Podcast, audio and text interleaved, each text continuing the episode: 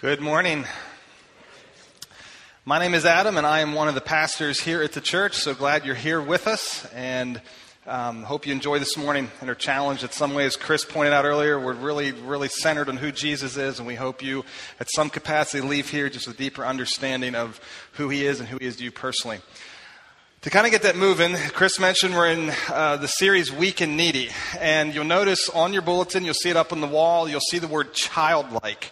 Uh, if I throw that word up there, if you throw the word childlike, kid, children, I want to ask you a question, and we're actually going to give you an opportunity to talk amongst yourselves. Uh, what comes to your mind when you see a slide like that, when you see that word, childlike, children, kids? What imagery, what words, what concepts, what kind of pops in your mind the minute you see it? What I'm going to do is just Take two or three minutes, uh, gather with the people around you. If you're someone here this morning, you be your guest, you're saying, I don't really want to talk with the people around me, that's cool. Even if you're not a guest and you've been here 20 years, you don't want to talk to the people, that's cool. Uh, I'd love for you to, but just kind of hang out and just say no thanks. Um, but that's cool. So don't force anyone to do this, but just take some time in groups of two, three, four, and just, again, share what comes to your mind when you see childlike. As you think about that, again, we aren't going to call them out, but just as you think about it and think about the words that you kind of threw the list, some of you, no doubt, maybe shared a funny story, heard some laughter. Some of you shared maybe cute stories. You're all the kind of the endearing. Um, question though, how many of you, when you see the word childlike, put your own name on that list? When you see the word, it's the first thing that pops in your head Adam Nagel. Some of yes, everyone, yeah, I put you in that list. See, when I think about kids, when I think about the word childlike, when I think about the descriptive term childlike, yeah, there's funny stories and there's cute things that pop up, but you might be like me and maybe you love kids, yet at some level, for me myself, I'm talking about, I find that kids can be a little frustrating, might be the word I could throw up there. Um, I growing up uh, is I, I, discovered early on I really wasn't a kid person. I remember I had we had a um, one of my sisters came along, kind of an unplanned deal, and she was way behind everyone else, and so there's about ten years gap between me and her, and and it was I was the only boy, then there was girls, and so my parents decided well, we got to do something with this little baby, so they put her in my bedroom until she got a little older. And I tell you what, I discovered right then and there, I am not a kid person. One of the things I realized I'm not a kid person is because as I watched Tanya, who, and I think a lot of moms are this way. They just have this intuitive kid language that they get. Like I watched when our kids were born, I would say a lot of times, I just can't wait till they grow up. Now, what I meant by that wasn't just is because I'm an adult. I reason, I logic. And when you have a two year old, a three year old, you don't reason and logic with them, right? Those of you who have parenting experts know that, yeah, Adam, that's a big mistake and you aren't going to get real far with it. But it's amazing to me when, a, when our especially infants and toddlers would cry, it was amazing to me how Tanya, my wife, would just kind of say, Well, they're hungry. She'd feed them and their cry would be done. They need changed. How do you, I mean, how do you know this stuff? And so I began to realize I'm not a real kid person. And, and then as I got older um, and in, in raising children and the years kind of ticked by, I discovered something else, and that is, that is the reality that when you get married, I think you realize how selfish you really are. Because, you know, when you're single, who do you, who do you have to think about? Yourself. I mean, all of a sudden you get married and there's this other person you have to think about as I started growing with kids, I realized, man, when you get married, I realized you realize how selfish you are. I think when you have kids, you realized how utterly selfish you are. Because now there's another, and I realized kids can be frustrated. I realized, I mean, why do we got to talk about this 15 times this week? Can't I just say it once and you move on? Uh, why do we, I mean, why do you, and you go on to this whole thing with frustration and, and things where it began to, and I look at this and I realize, you know what, I just wish they'd grow up. Can't wait till they grow up. And I realize that's kind of how I deal with people at times, isn't it? I mean, most of us, it's not a real compliment if someone were to call you, man, you are a real child, right? We, we might say to that person, you're a real child, you need to grow up. But see, the thing that's interesting, Jesus shows up on the scenes, and he, he actually does that. And matter of fact, he kind of says it this way. This is kind of where we're going to head this morning. He says, don't grow up. And actually, actuality, what he challenged us to do is grow down. He says, don't grow up, don't become more adult like, grow down and become more childlike.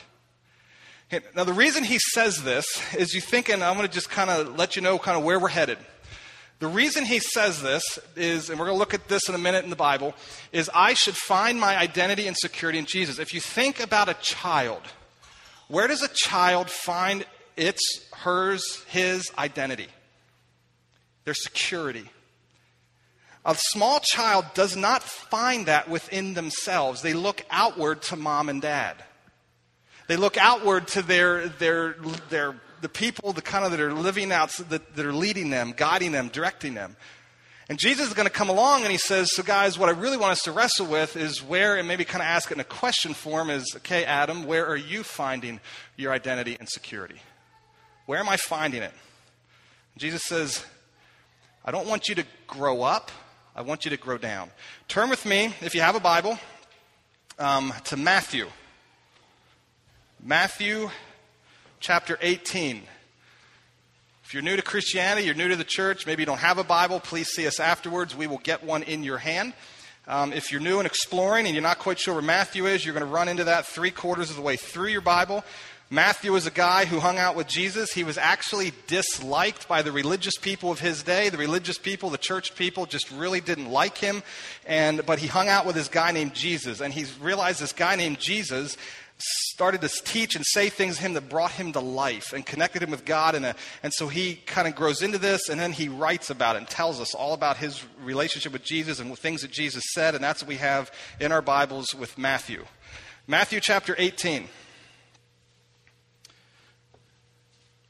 Start out in verse 1. It says it this way It says, At that time, the disciples came to Jesus so his friends, the disciples, the guys that are hanging out with, the guys that he's pouring his life into, the guys that he's placing the hope of the future church on their shoulders, they come to him, and here's the question they ask Who is the greatest in the kingdom of heaven? In other words, Jesus. You're establishing this kingdom, you're establishing this way of doing life, you're establishing this rule. Jesus, we want to know who is the greatest. In other words, Jesus, who sits at your right hand? Who's the prince of your kingdom, so to speak? Now, if you've been around church a while, you've been around the Bible, you know that this isn't a new question. This question comes up a lot with these guys that hang out with Jesus. They're always jockeying for position and trying to figure out who is more important and who's greatest.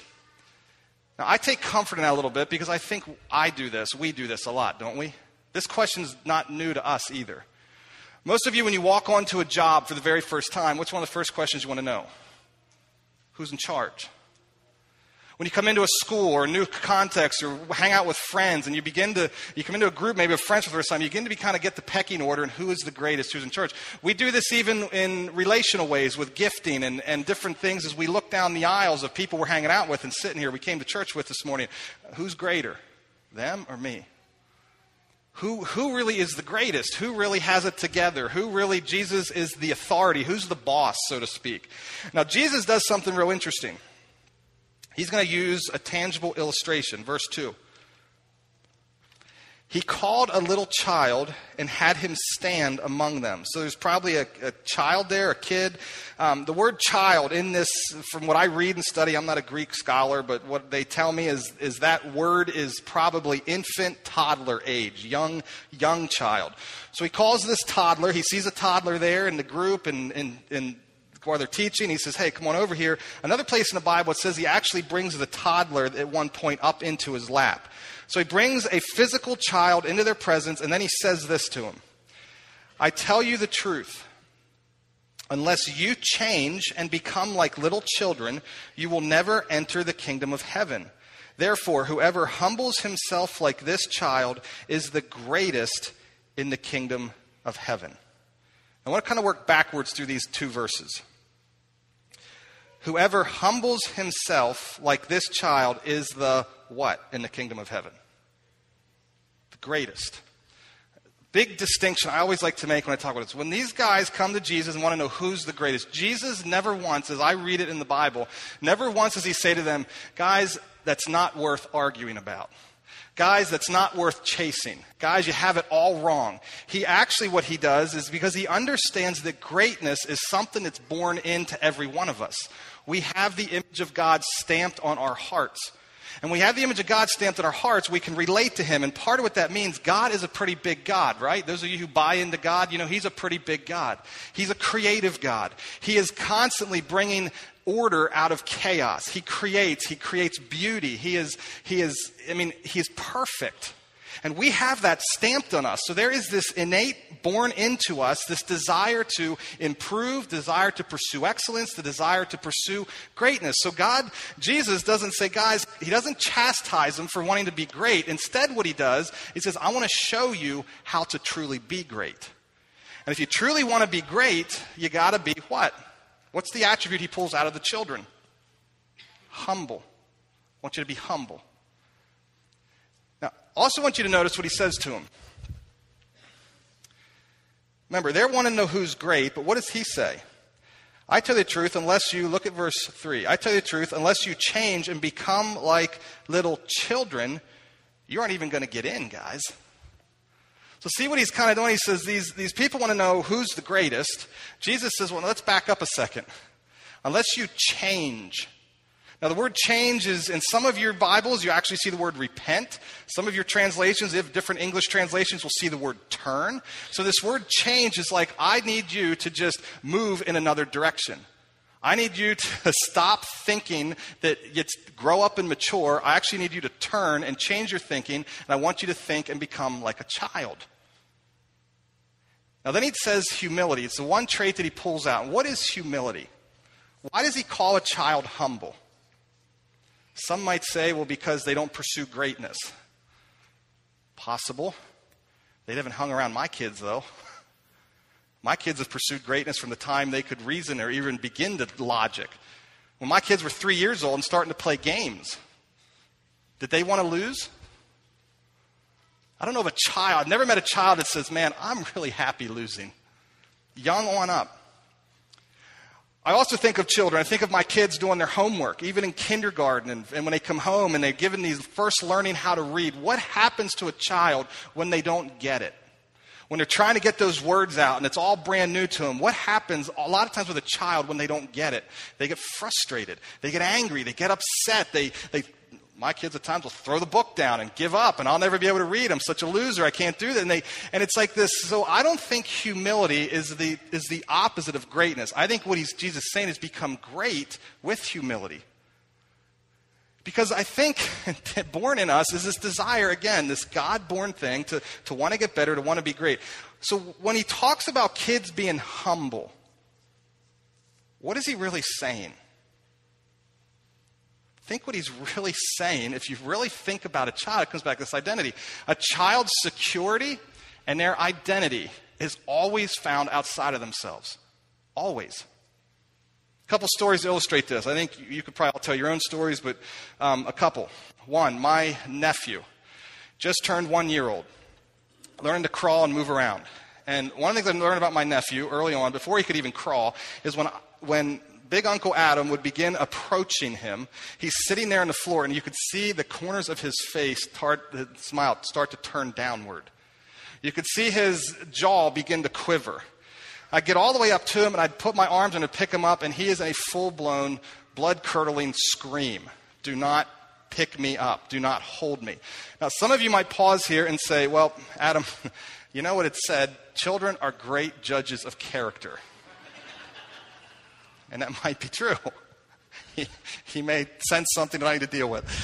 But what's funny and what's interesting to me is he does this with a lot of people, but when my sister and brother in law take him from me, what happens to the cry? It goes away. Why is that? It's because he looks to this person who feeds him. He looks to this person who keeps him dry. He looks to this person who lays him He looks to, he knows these are the people outside of myself that take care of me. It's humble. I can't do it myself. These people do it. I don't know who you are, but my security is in them. Take a child, a healthy child, childhood development psychologists will tell you, a healthy child, one of the ways you measure as they start to get older is they work through, they begin to detach from their parents. It's part of healthy growing up. And it, I know some struggle with this, you got attachment disorder and all this, but one of the ways they, I've heard they measure this is when you take a child for the very first time as they're young to like the park And you let that little, you know, three year old or so, what do they begin to do? They wander away from mom or dad or, or their, and they, and they, as they step away, they look back. Have you ever seen them do this? They look back and think, where's mom? Okay, I see her. They turn and they'll walk a little further. They look back. Okay, moms, it's like they're constantly have this, this coming back to say, there's my, there's my center, there's my security, there's the person who, okay, I can, and they begin to venture out. I think about this. Children are known to carry stress. When you walk through a stressful, hard time, and that children pick it up because they're cued in to look outside of themselves. I think it's one of the reasons why one of the popular questions to, for children as they begin to come up through kindergarten, first grade, they begin to ask one another in school is, What does your dad what? What's he do? What's he do for a living? Why do kids ask that question? Why don't they just say, This is what I do? This is who I am. Why do they do that? If you ever hung out with kids and if you've heard some of it, your dad's only a truck driver? My dad's a doctor. Why do kids do that? it because they're mean? Well, it's because their identity is rooted in someone outside of themselves. Their dad's a doctor, they gain security and identity in that. Their dad's a truck driver, that kid gains security and identity in that. Take homosexuality. This is the last illustration I use. Homosexuality is a big, messy subject in our culture today, and goodness, it's all over the place. And I, again, I just want to, one quick statement about that. If you're here this morning and you say, I struggle with homosexuality, I'm stoked you're here. I'm glad you're here. I'm glad you walked into our church. Churches have not been very friendly to you if you're struggling with that. I get that. The reason I have been very friendly is because I think they isolate that sin over all the other sins and say, well, this one's the big, bad, horrible sin of our culture, and they attack it. Homosexuality is, is no different than if I'm gluttonous and overeating. They're both sin, they both need to be dealt with. So, again, but take homosexuality. Statistics and people who study people who struggle with homosexuality, they look at men who struggle with homosexuality. What often they see is when they look back through that man's childhood, what they will find is a completely detached, emotionally detached father and a strong, aggressive, overbearing mother. Again, why is that? Because as a child is growing, they're looking outward to form identity. And when that identity is in sexual identity looking outward and it's all messed up for them, they begin to form their identity and their security is shaped for them. So again, I think when Jesus says, be humble like a child, what he's really saying is depend on me. Look to me to find your identity and security. Come to me. Find your complete and total security and identity. Trust me. I'm the one who will take care of you. I'm the one who you can depend on. I am the one that will give you your worth and your, your quote unquote self worth. It is found in me. Don't look elsewhere. Find it in me. Be like a child. Grow down. Don't grow up. Now, look at verse 5. Verse 5 says this And whoever welcomes a little child like this in my name welcomes me. Now, parents in the room, there's a reason why this verse gets put in the Bible, right? Those of you who are especially parents of small children right now, you know full well what happens when you have children. They get in the way, right? I mean, date night takes on a whole new meaning when children come into the picture. Vacation takes on a whole new meaning. Those of you who have children, eh, I love the beach. I absolutely love the beach. Beach used to be a great place for me. Now, when I go to the beach and I come back and people say, How was your vacation? What do I typically respond? Well, I think I need a vacation from the vacation. See, before children, what I did is I would go boogie board. I would sit down. I love to sit in the beach, just listen to the waves and read a good magazine, read a good book, thumb through it. That doesn't happen anymore. Children alter our plans. Talk to anyone. If, if you're in this, if you're here and you're saying, I want to be in a small group, a life group. When you study life groups and pick, pull a book off the shelf and read about life groups, if you, if you, if you want to head down that road, almost always one of the things you read about and study about, and you hear about it right here at Bethany, small children make life group hard. Small children have a hard time getting into life group. So I think Jesus says this, and he says, listen, kids are welcomed. Welcome them, love them, bring them in. Don't, don't look at them as a disruption. And matter of fact, he goes as far as to say, when you welcome them, who are you welcoming? Me, Jesus. So he says, celebrate children. Now, verse 6, he shifts it now, and he's going to shift, I think, not just talking about this, again, he's kind of, is through this whole text, I'm always asking, is he talking about physical children or spiritual children? I think verse 6, he kind of really hones in. This is really where he's going. Verse 6. But if anyone causes one of these little ones, now look at this next phrase if you have an NIV Bible. Anyone who causes one of these little ones who, what? Believe in me. He's drawing this, it's this, we aren't just talking about physical children, we are talking about spiritual children. People who believe in me, people who have faith in me, people who trust me, people who are quote unquote Christians.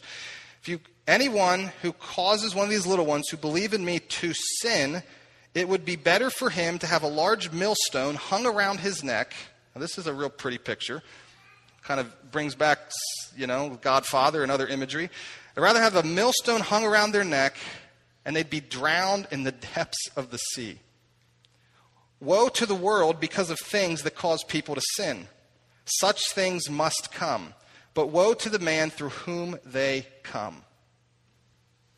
Hard verse. A verse that I hear a lot of times quoted in reference to child abuse.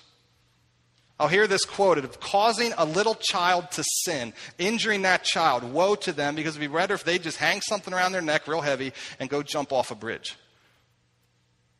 I want to draw the parallel, though, that Jesus is not just talking about physical children, he's talking about you and he's talking about me. If my simple faith, if my faith is simple, if my faith is childlike, he's referring to me. So if my faith is simple, my faith is childlike, and you cause me to sin, woe to you. If I cause you to sin, woe to me. And I want to kind of, let's take this a step further. When I interact with people who really love children, Matter of fact, when I hear stories of abuse and neglect, and you interact with people who really love children who hear stories of abuse and neglect, what do you hear them say? You want to get someone who really loves children worked up, talk to them about abuse and neglect of children. You will hear they could be the sweetest, kindest, gentlest person in the world. And when you begin to walk down that road, you will hear a tenacious, at times anger and venom pour out of them. Fact, I've been known to say, listen, people that abuse children should have parts of their body removed so they can't continue to have children. I mean, I, it just ticks me off. And Jesus is saying, listen, the same way we get this physically, get it spiritually. Spiritual abuse can be just as ugly, if not uglier, than physical abuse. We talked last week about that yoke that we hang over people's necks at times. He says, when you walk down these roads and you injure people and you keep people from a childlike faith of chasing after me, and you fight and argue about all these things and you, you hold them back and you cause them to sin, go hang a millstone around your neck and jump into the river. It's serious stuff. So Jesus says, I am elevating children. I am elevating the, the place of children. I want you to welcome them. And more than that, I want you to become like them. I want you to live like them. I want you to have your complete and total identity wrapped up in me.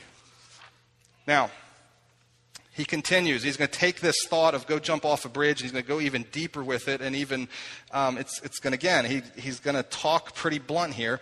Verse 8 If your hand or your foot causes you to sin, cut it off and throw it away. It is better for you to enter life maimed or crippled than to have two hands or two feet and be thrown into eternal fire. Verse 9, and if your eye causes you to sin, gouge it out and throw it away. It is better for you to enter life with one eye than to have two eyes and be thrown into the fire of hell. Now, some of you who've been in the church recognize these verses. But you see them, they're in a little different context here. These verses are, are seen and they're used in, in a few chapters earlier in Matthew chapter 5. And a lot of times when we think about these verses, we immediately think of sexual sin because that's where Jesus used them just a few chapters earlier. He used them to refer to lust, lusting after someone who's not my spouse and someone I'm not married to. And, and Jesus says there, He says, listen, if your hand, if you want to touch sexually in a way that you should not and do things with your hand, he says, cut it off. If your eyes want to look at things that it, they should not look at, gouge them out. Same exact principle. But here he takes Matthew, the same writer, takes he's going to broaden this principle. He's going to take it to, it's not just about lust. We're talking about broad all the way across all categories of sin and causing other people to sin. He says, deal with it severely, deal with it seriously, take it out and cut it out. The reason I think he does this this isn't a statement of whether about eternal security and once saved, always. What he's really saying, I want you to get, he says, I want you to understand, Jesus is saying, that the only thing that lasts forever is our relationship with God. Saying, you know, I lose a foot, I lose a hand, I lose an eye, I'm going to stumble around in this life, and I'm not going to enjoy life very much. But he says that's the purpose. Some of us are living to enjoy this life, and we're missing that we're not going to enjoy that life, the thing that really lasts forever. Our relationship with God, whether it means separated for all eternity in a place called hell or with God intimately in a place called heaven, it's the only thing that truly lasts forever. So he says, deal with this severely. Come to me. Be childlike. Find your identity in me. Find your security in me. Now, as I think about this, I want to talk primarily to those in the room who are Christians. Those of you who are here and you come here this morning, you know for certain, you say, I'm a believer in Jesus, I'm a Christian. If you're not in that category, I'd encourage you to listen in and kind of tune in and think about what's being said, but I want to primarily talk to those of you in this room that are Christians. I want to ask the question, and I ask myself as I say is how, what role does taking sin out in your life really play? How aggressive are you with it? How often do you or do I ask the question, where am I finding my security and my identity? See, what I find in my own life and as I find as I interact with other Christians is I think we get this a little mixed up at times. It's like we know that we came into relationship with God through faith in Jesus, through childlike faith, but then we're just going to live self sufficient all on my own. And what Jesus is really driving is where is your identity? Where is your security? Is it in relationships? I mean, you drive home today and tune into FM 97 or WIOV or any genre of music you want. And you're going to hear somewhere in those top 10 songs, you're going to hear a lot sung about relationships broken relationships, hurting relationships, relationships that just give you life, and you, man, it's, it's just relationships, sexual desires. And they sing about it because our culture today says my identity, my security is walking down that aisle, being secure with someone who loves me and who I can love. It's going to save me, it's going to give me life, it's going to be my security. And Jesus says relationships are great. Marriage is a wonderful thing, but if you're looking to marriage and you're looking to that, that permanent relationship as the thing that's going to save you and give you life, your security and identity is not in Jesus. Some of us run to status, some of us run to recognition.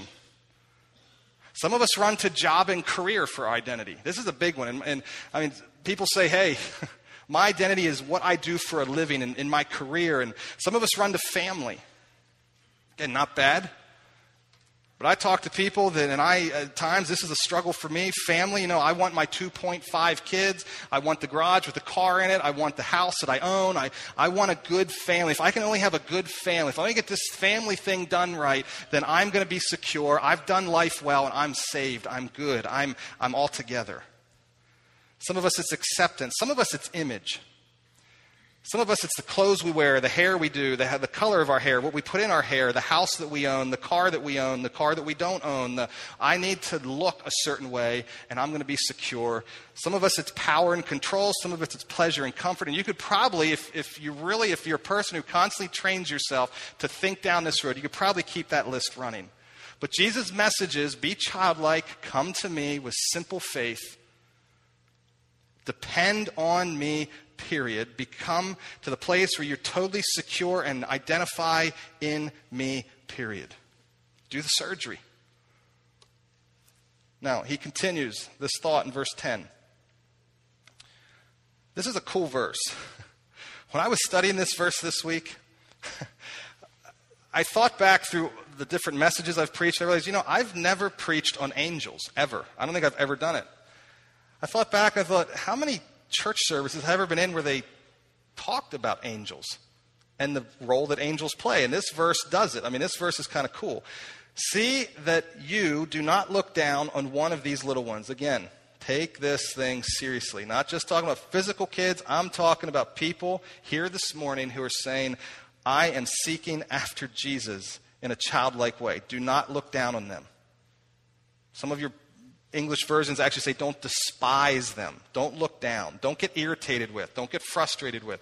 Don't think, oh my goodness, I wish they'd just grow up and get over this. Why do they keep struggling with that lust? Why do they keep struggling with that overeating? Why do they keep struggling? Why do they, why, why? Don't despise them. He goes on to this For I tell you that their angels in heaven always see the face of my Father in heaven. Cool thought. Taught by Jesus. You know, we talk in the church world of having the Holy Spirit, of having God, of having Jesus, but Jesus also taught about there's another source of strength and care that we also have available to us. It's angels. Now, some will take this verse and actually talk about guardian angels, and I get why they do it. I think it could be valid. I don't go there, and here's why. See the word says, For I tell you that their angels in heaven, the, their angels, the phrase is more of a collective, holistic phrase. It's like there's this grouping of angels angels plural, it's, and it's not just one given to you in each individual. Another writer in the, in the Bible says this Are not all angels ministering spirits sent to serve those who will what? Inherit salvation. So he says, if you've inherited, if you're a Christian, you have an angel. Angels minister to you. It's a cool thought. I never really gave this a lot of thought before. But I have angels that care for me. You have angels, if you're a Christian, who care for you. The other cool thing about this, if you're a person who is despised and who is looked down on, that's what he starts this whole thing out. Don't look down. If you're a person who's in that, the cool thing is, is these angels that care for you, where, where are they right now? Where is, where are they, what are they seeing? For I tell you that their angels in heaven always what? See the face of my Father. It means they're in my courts. They are here with me. They're hearing me, seeing me. They know my heart. They know what I want to do. And so I don't want to get in the way of this.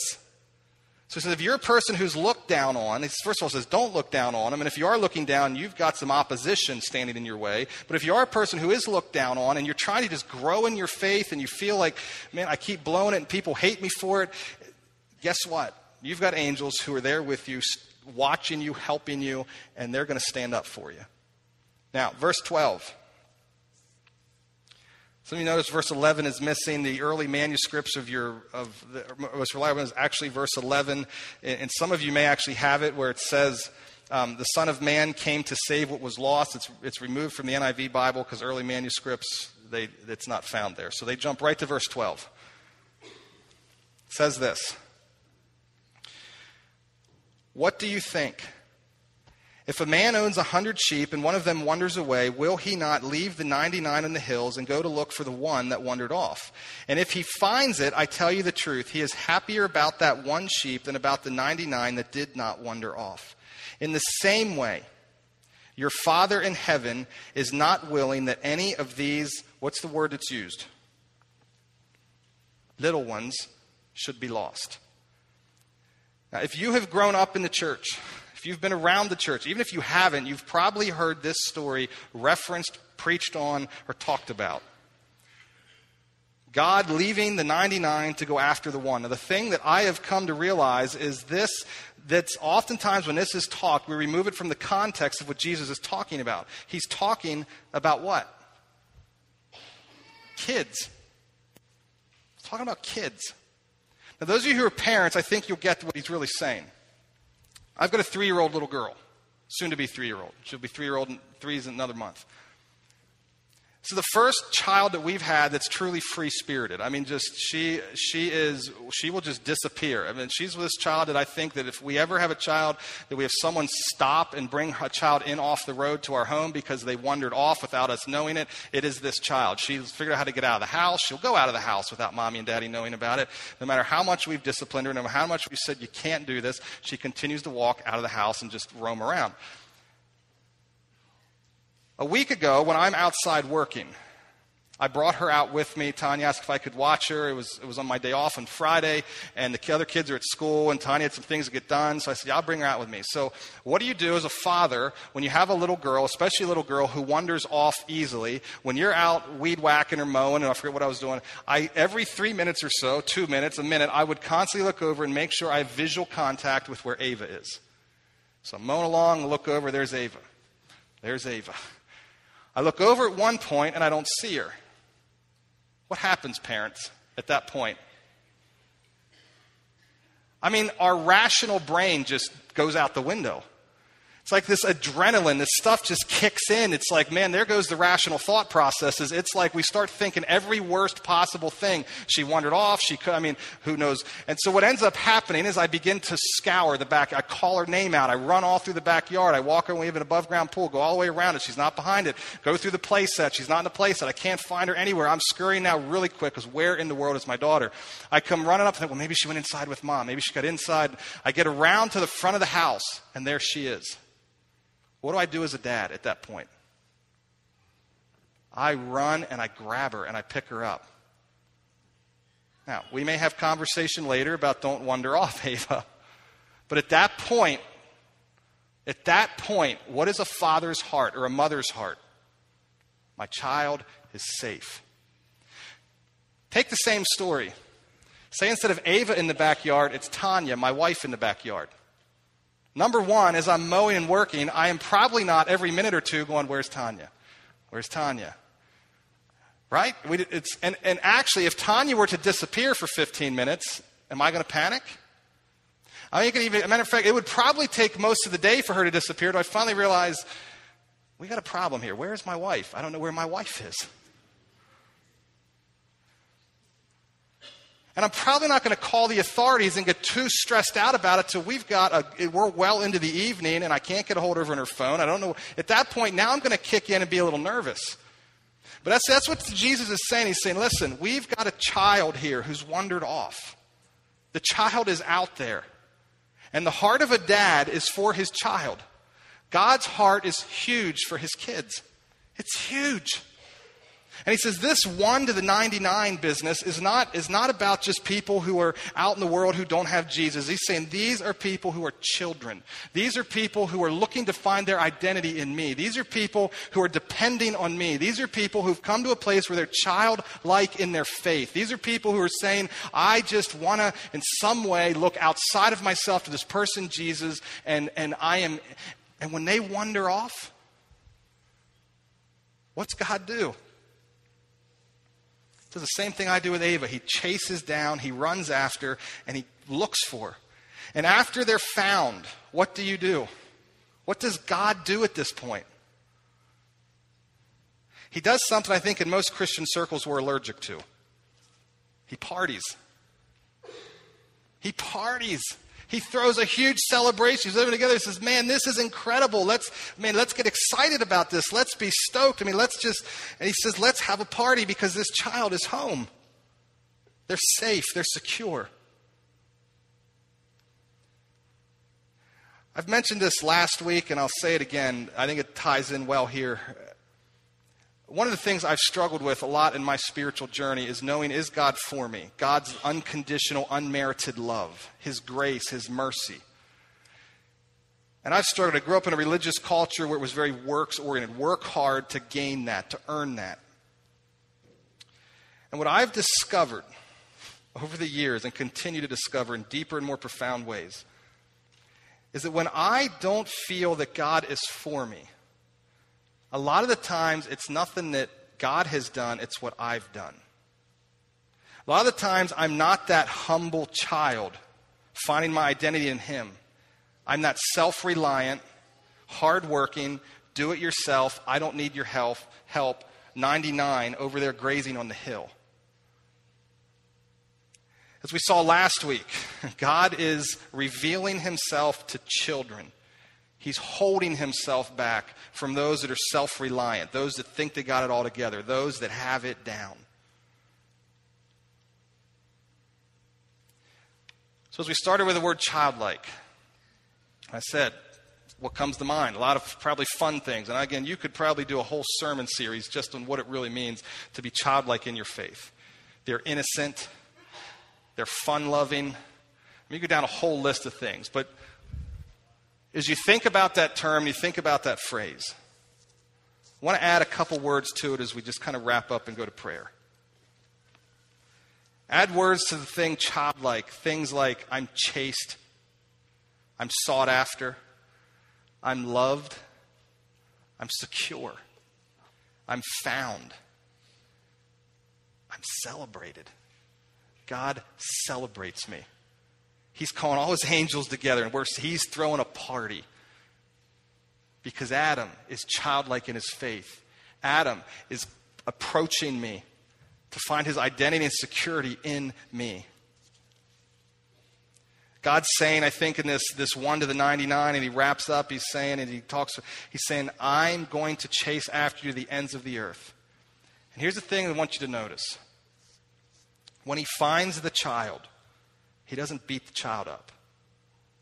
He doesn't say, What were you thinking, wandering off like that? He's just stoked to have him home.